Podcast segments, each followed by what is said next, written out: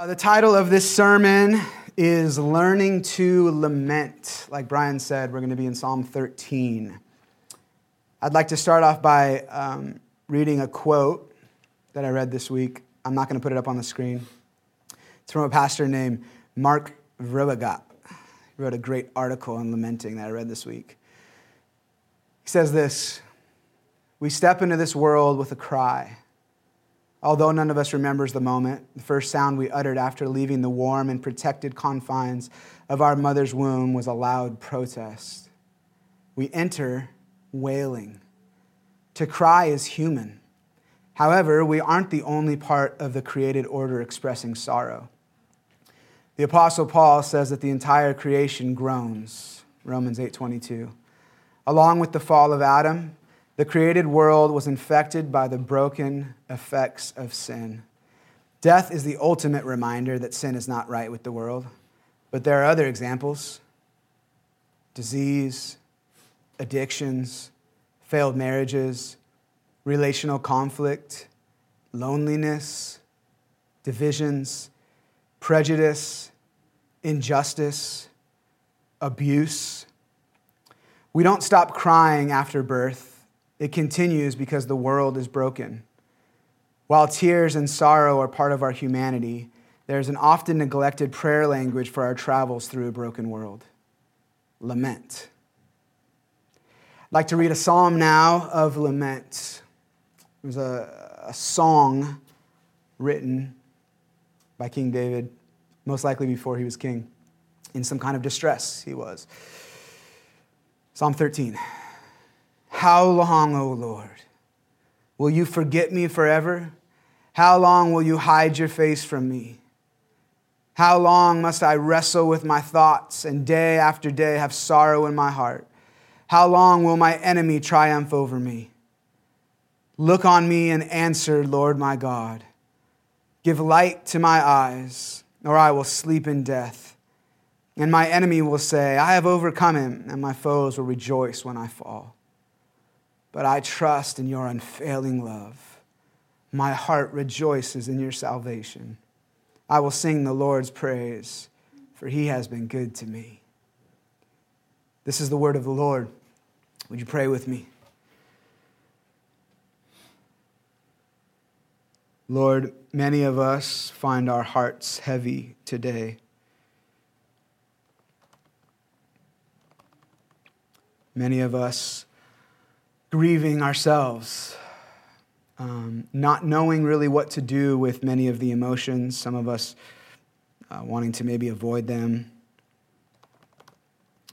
We recognize all of that. We bring all of the pain, all of the confusion, the distraught, distress. We bring it all today to your word. And we ask that you would speak to us through your word and comfort our souls with the same kind of comfort that King David was comforted with here in Psalm 13. Help us now, God. Anoint my lips and my, uh, even my, my heart, my thoughts to be in sync and in harmony with yours. In Jesus' name, amen. So we're taught at a young age to not complain, right?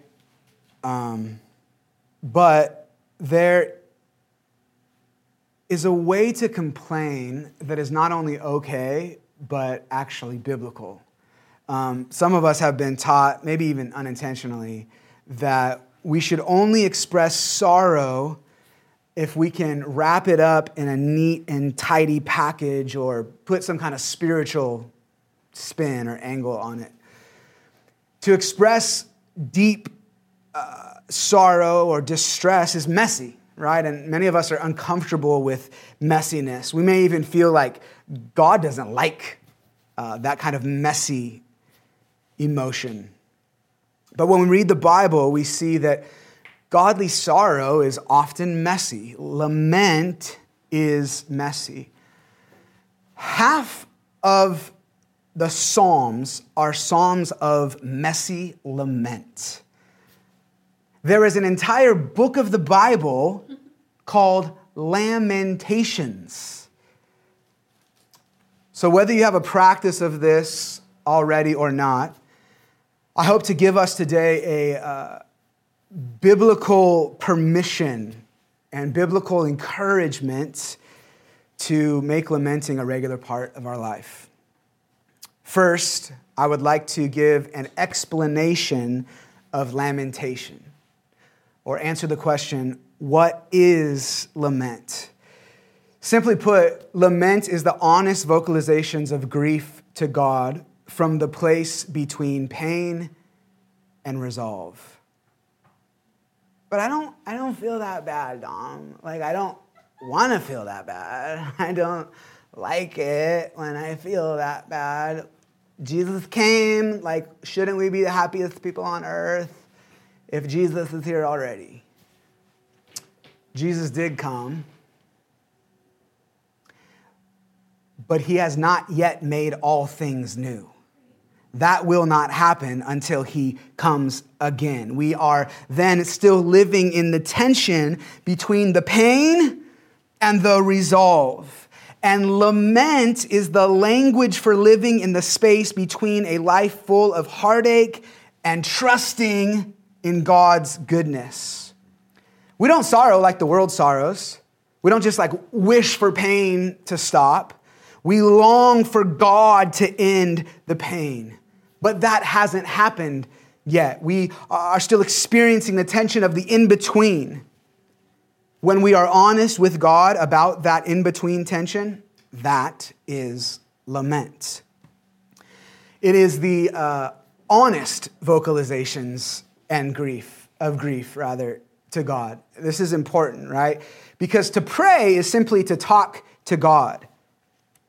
Um, but to lament is to uh, talk to God in a way that honestly expresses the tension of living in that space between the distress and the healing resolution. To lament is to cry out to God without sanitizing how we feel. Little newsflash here uh, God is not impressed by our ability to cover up or sugarcoat or ignore our emotions. Lamenting can't happen without honesty and vulnerability. It is the honest vocalizations of grief to God. And it is the honest vocalizations of grief. It's not just being honest with God. We, it's pretty easy to be honest with God about when we're feeling great about something. Lament is about being honest with God when we're not. The second thing I'd like to share is uh, the justification for lamentation. Right? Some of us are like, oh, dude, this sounds like so Old Testament or something, right? I want to answer the question why should I lament? First of all, like I said, half of the Psalms are Psalms of lament. You want a biblical justification? Read the Psalms. An entire book of the Bible, as I said, is dedicated to lament. Jesus validated lament and pronounced a blessing on those who mourned in Matthew 5 4. Jesus himself lamented. In the garden, he pleaded with God before he went to the cross. At the tomb of his friend Lazarus, he wept bitterly. When he walked into Jerusalem, he wept over the city, he lamented. Next, lament is uniquely Christian. I read this this week. The practice of lament is one of the most theologically informed actions a person can take.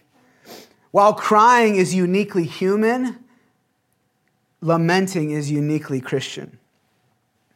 Lament is part of confession. Uh, the Bible tells us to, to practice confession. The word confession literally means to tell the truth. Lament is telling the truth to God. Lament is part of repentance. And repentance is necessary for deep soul refreshing and rejuvenation. Lament leads to growth and maturity. We'll read this later in 2 Corinthians chapter 7. Lament cultivates faith Man, read the, the lament psalms. Talking to God in your distress instead of trying to do something to fix the situation requires faith. Pouring out that the messy struggles of our soul and then asking again and again for God to help us requires faith. Lament turns you toward God when worldly sorrow causes you to run from Him. Lament interprets the world through a biblical lens. As I said earlier, lament honestly talks to God about the tension we are living in, uh, in between the pain and the coming day when Jesus will return and bring complete restoration.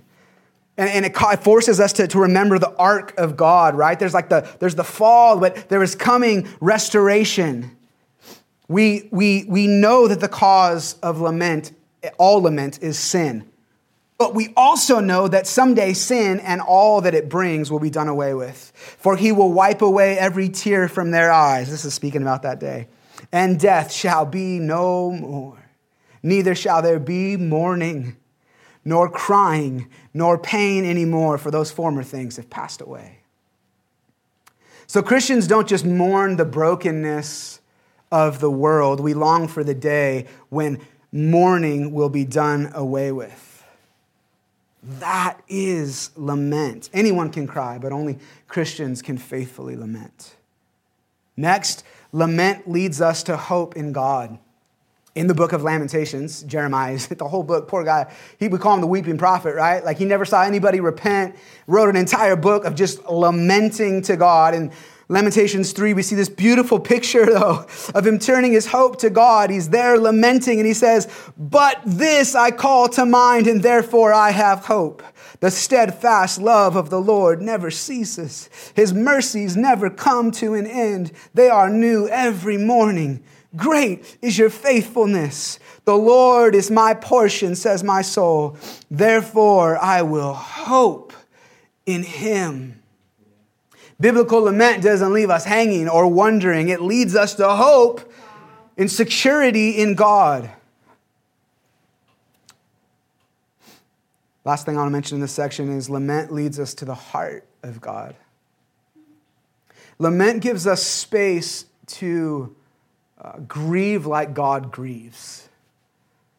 As I preached um, this last Sunday, I experienced something that I've only experienced one other time in my life, and it was like 14 years ago. I came to the part of the sermon where I was supposed to just briefly talk about how the early church was um, not divided, but they were unified. And something hit me, and I was overwhelmed by what I can only describe as the heart of God.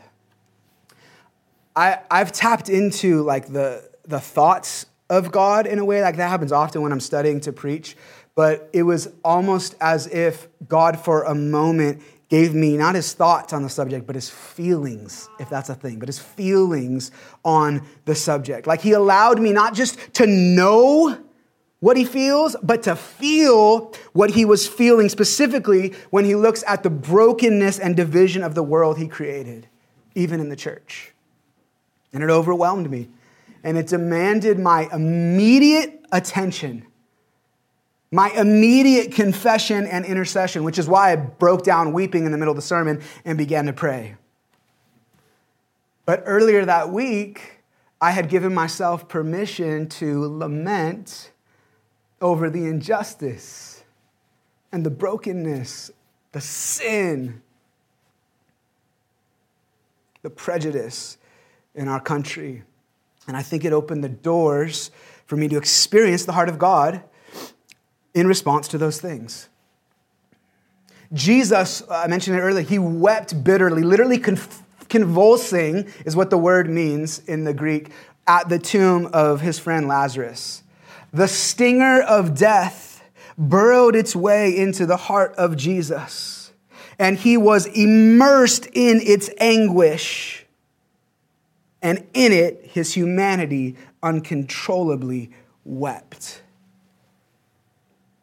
But he was not only human, he was also God. And while God does not cry physical tears because he is spirit, uh, Genesis 6 Psalm 78 and Ephesians 4 remind us that God does grieve. And as the creator, I, I, think that Jesus was full of sorrow that day because he saw the, the epitome of the brokenness of his creation manifest in the death of his friend. And he knew this was not the plan. God's heart breaks when he sees the brokenness of humanity. When we practice lament, it leads us to the heart of God so our hearts can break too. Before we go any further, I, I want to take one, one minute um, to maybe just uh, expose a few lies that might be coming up for some of us. As I was studying, these just these came to mind. Uh, I just want to expose them, right? We're going to bring light to the darkness, expose the lies. Lie number one avoiding painful lament is honoring to God and has the ability to bring resolution to my soul.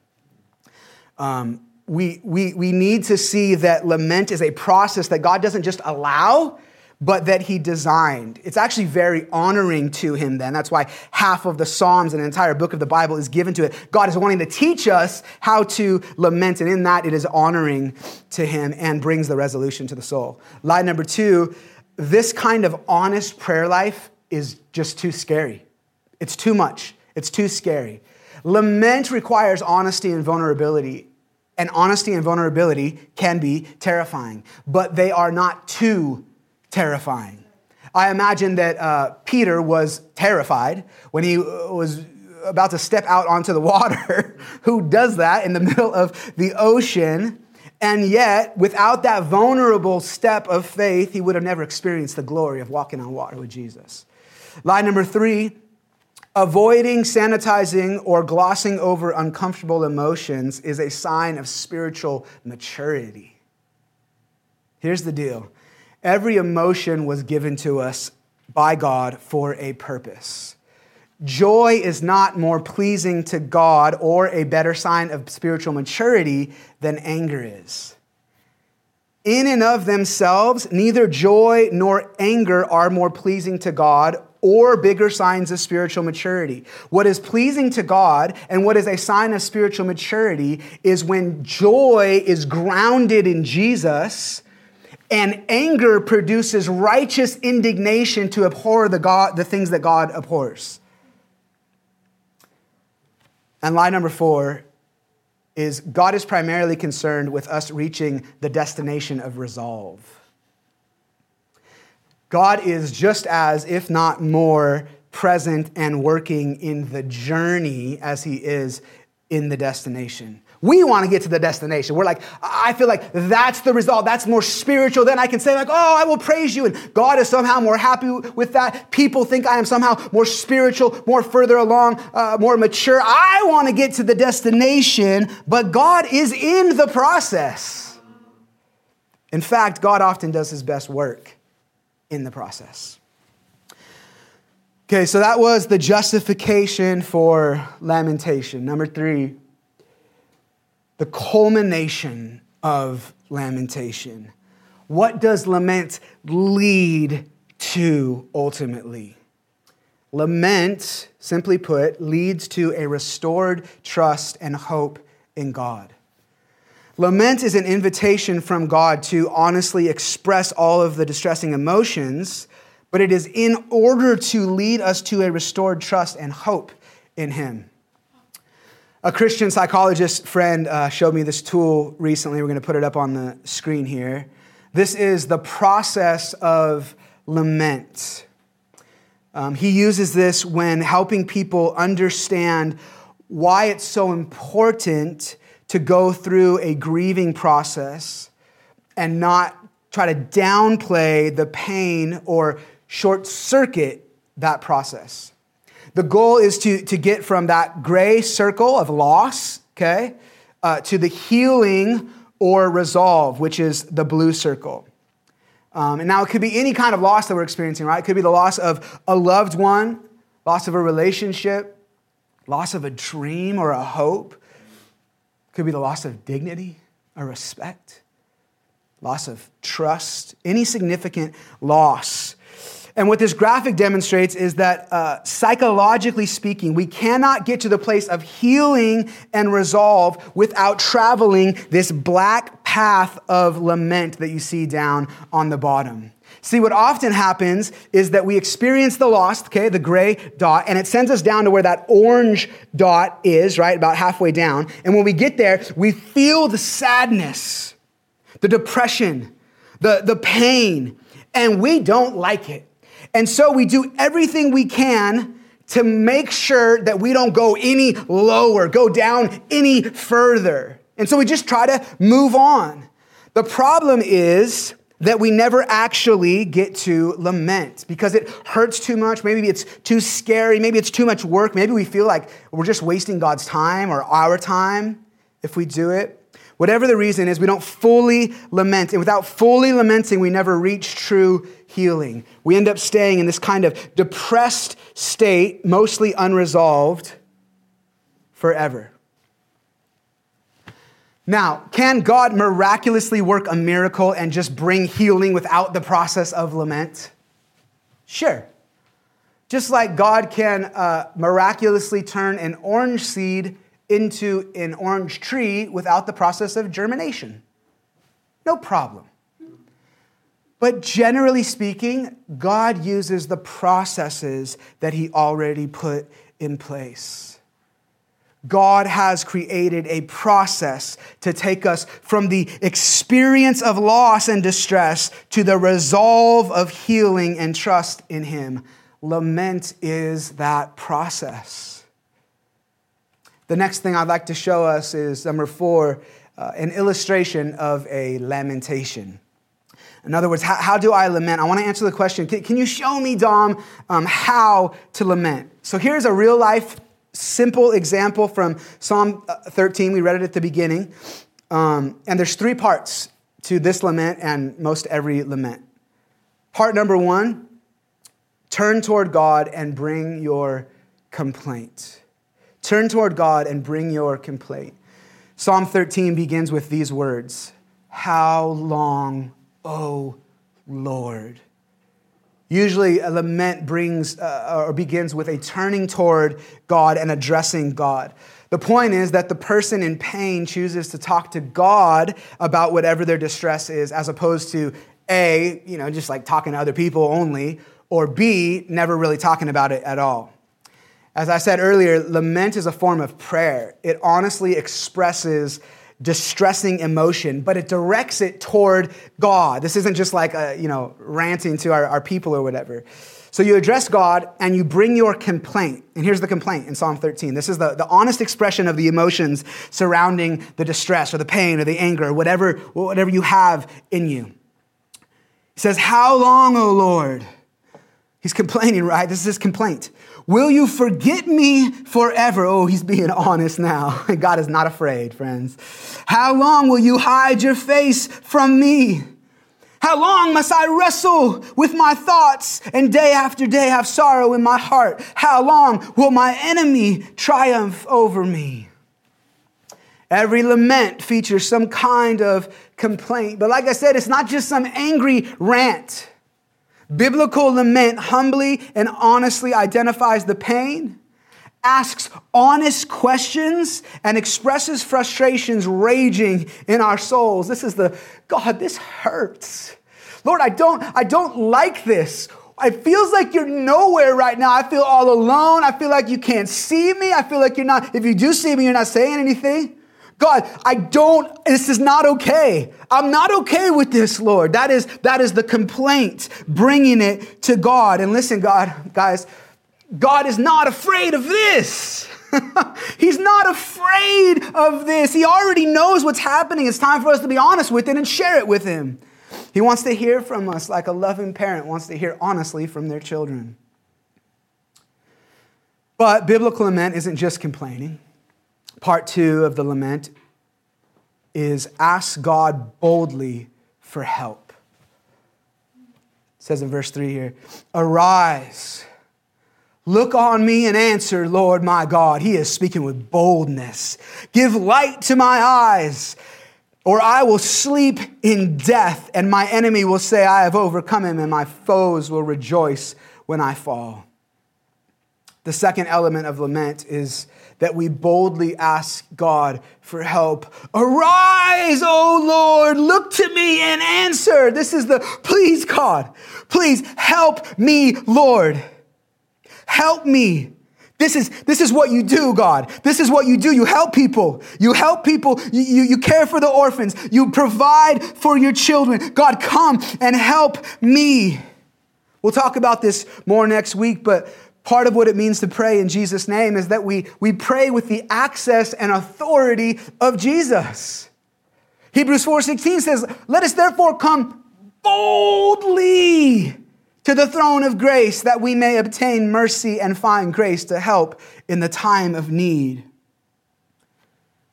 We pray like when we talk to God, like he says like, "Hold on. What?" Like he leans in and listens because he does. For the eyes of the Lord, 1 Peter 3 says, are on the righteous, and his ears are attentive to their prayer. Part three of how do I lament?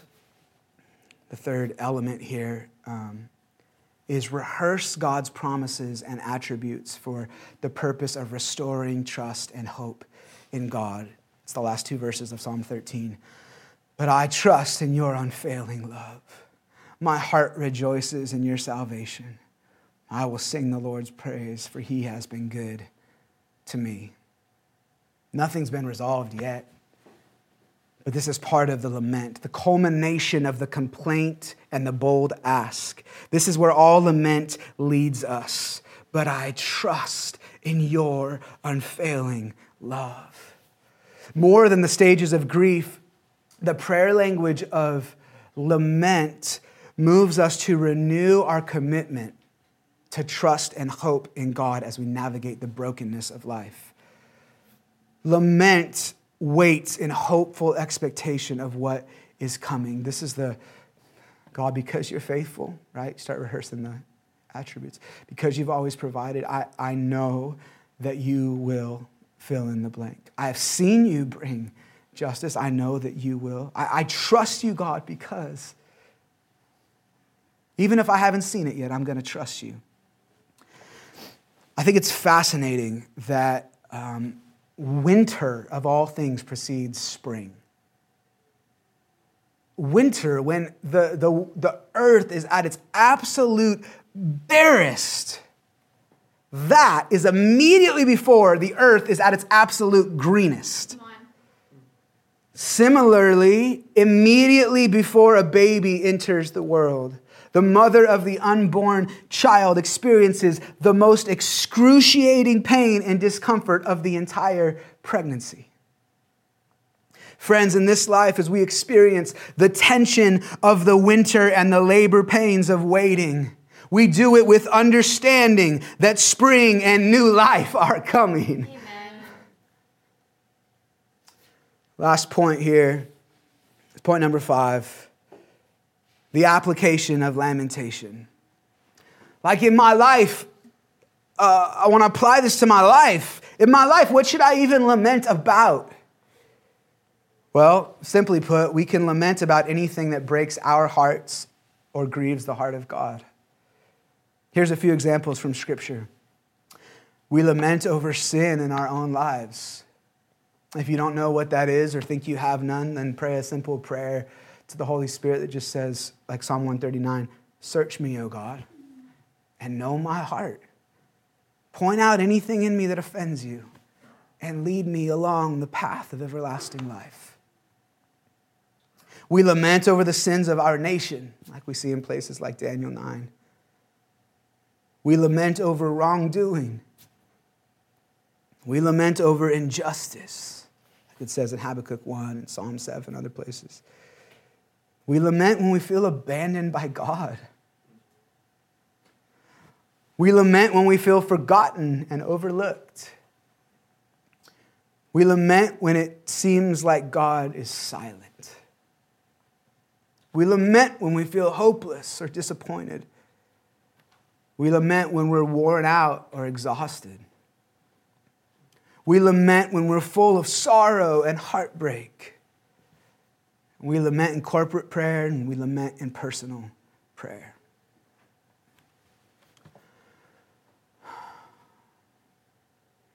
There has been a deep sense in me personally, and I know many of you and many people in the church at large uh, over the last year that the wind of God's Holy Spirit is coming to blow over the earth. Waking up spiritually dead people and waking up spiritually sleeping people within the church. We talk about it like revival and um, revival is sounds so big sometimes, like out of reach. But it's actually little moments of experience with God that eventually make up this big movement of revival. And I believe that if we're going to see that, it's got to start with us at home, with repentance from and lamenting of the things that grieve the heart of God. If movements of God happen in moments with God, then I'm just asking if you would ask God with me today for a moment with him, for an experience with him for you and or your family. I'm asking if you would ask him today to give you a revelation of his heart to peel back the veil from your eyes so that you can see what he sees and feel what he feels, so that you can love what he loves and abhor what he hates. And when he does, when he peels it back, and your heart begins to break, would you, would you allow yourself, would you give yourself permission to let your heart lament over it? Because it is in that moment of revelation and lament that change begins to come. I'll end with this. 2 Corinthians 7 10 and 11 says, Godly sorrow brings repentance that leads to salvation. Okay, godly sorrow brings repentance that leads to salvation and leaves no regret, but worldly sorrow brings death. See what this godly sorrow has produced in you what earnestness, what indignation, what longing, what readiness to see justice done. Godly sorrow leads the non believer to salvation. God, do it. And the believer to righteous indignation, earnestness, and a deep longing to seek and do justice. That is a moment when we experience that, the kinds of moments that precede the big movement of revival. So, would you join me now in asking God to give us a revelation of his heart? that our hearts would break, lament over the things that his heart breaks.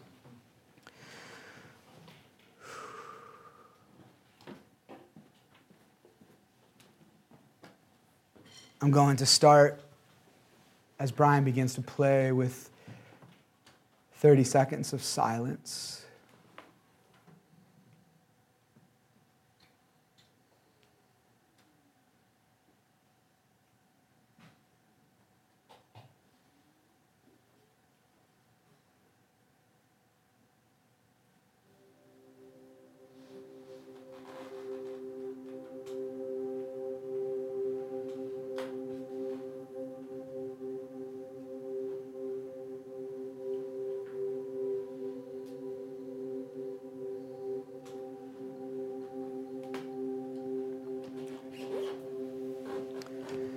And so we want to ask today, God, that you would give us a revelation of your heart.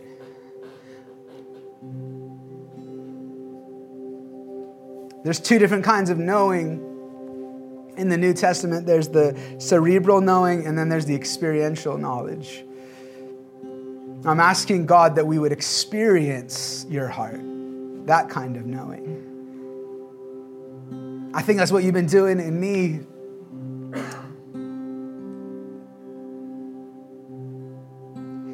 We ask that you would do that in us, God.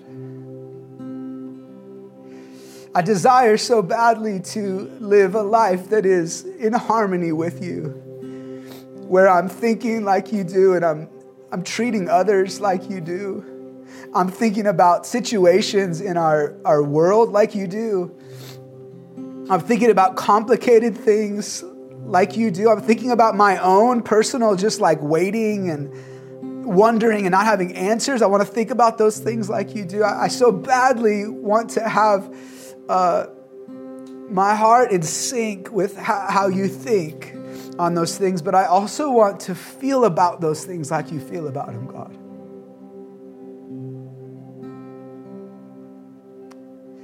We acknowledge today the, the wrongness of our world.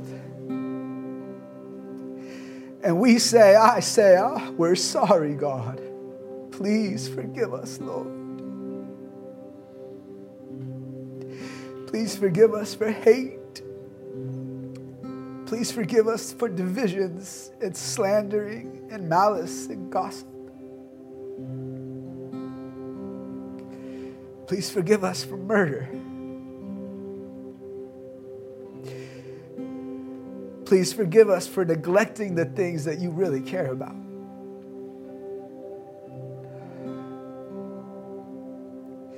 There is so much pain, God. There's so much brokenness, Lord. We join in with the, the lament of the Psalms and say, How long, God? How long will this go on?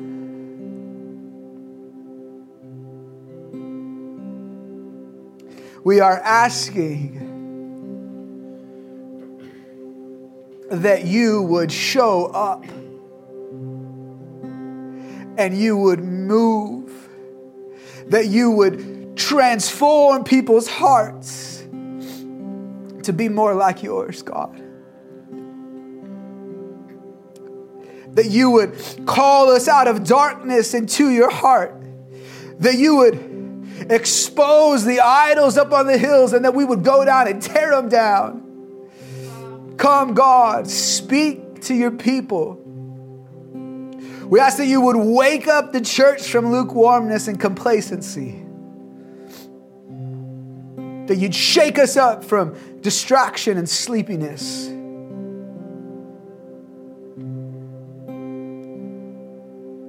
We remember today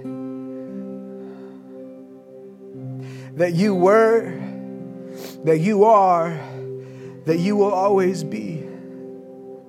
We remember today that justice is in your hands, that the foundations of your throne are justice and truth. We remember that your heart is kind, God. We remember that your word is steadfast and never changing. We remember that your Holy Spirit is present with us even right now. We remember that you are the God who provides. We, are the, we remember that you are the God who comforts. We remember that you are the God who sees. We remember that you are our home even when we don't like the house we live in. We remember that you are all that we need, God. And so we just declare trust in you today. We just say, okay, Lord, all right, if that's you, then we just trust you. We trust you, God. We trust you, Lord. Have mercy on us now. In Jesus' name. If you need anything today, friends, we would love to pray for you. Our prayer team is standing by this week.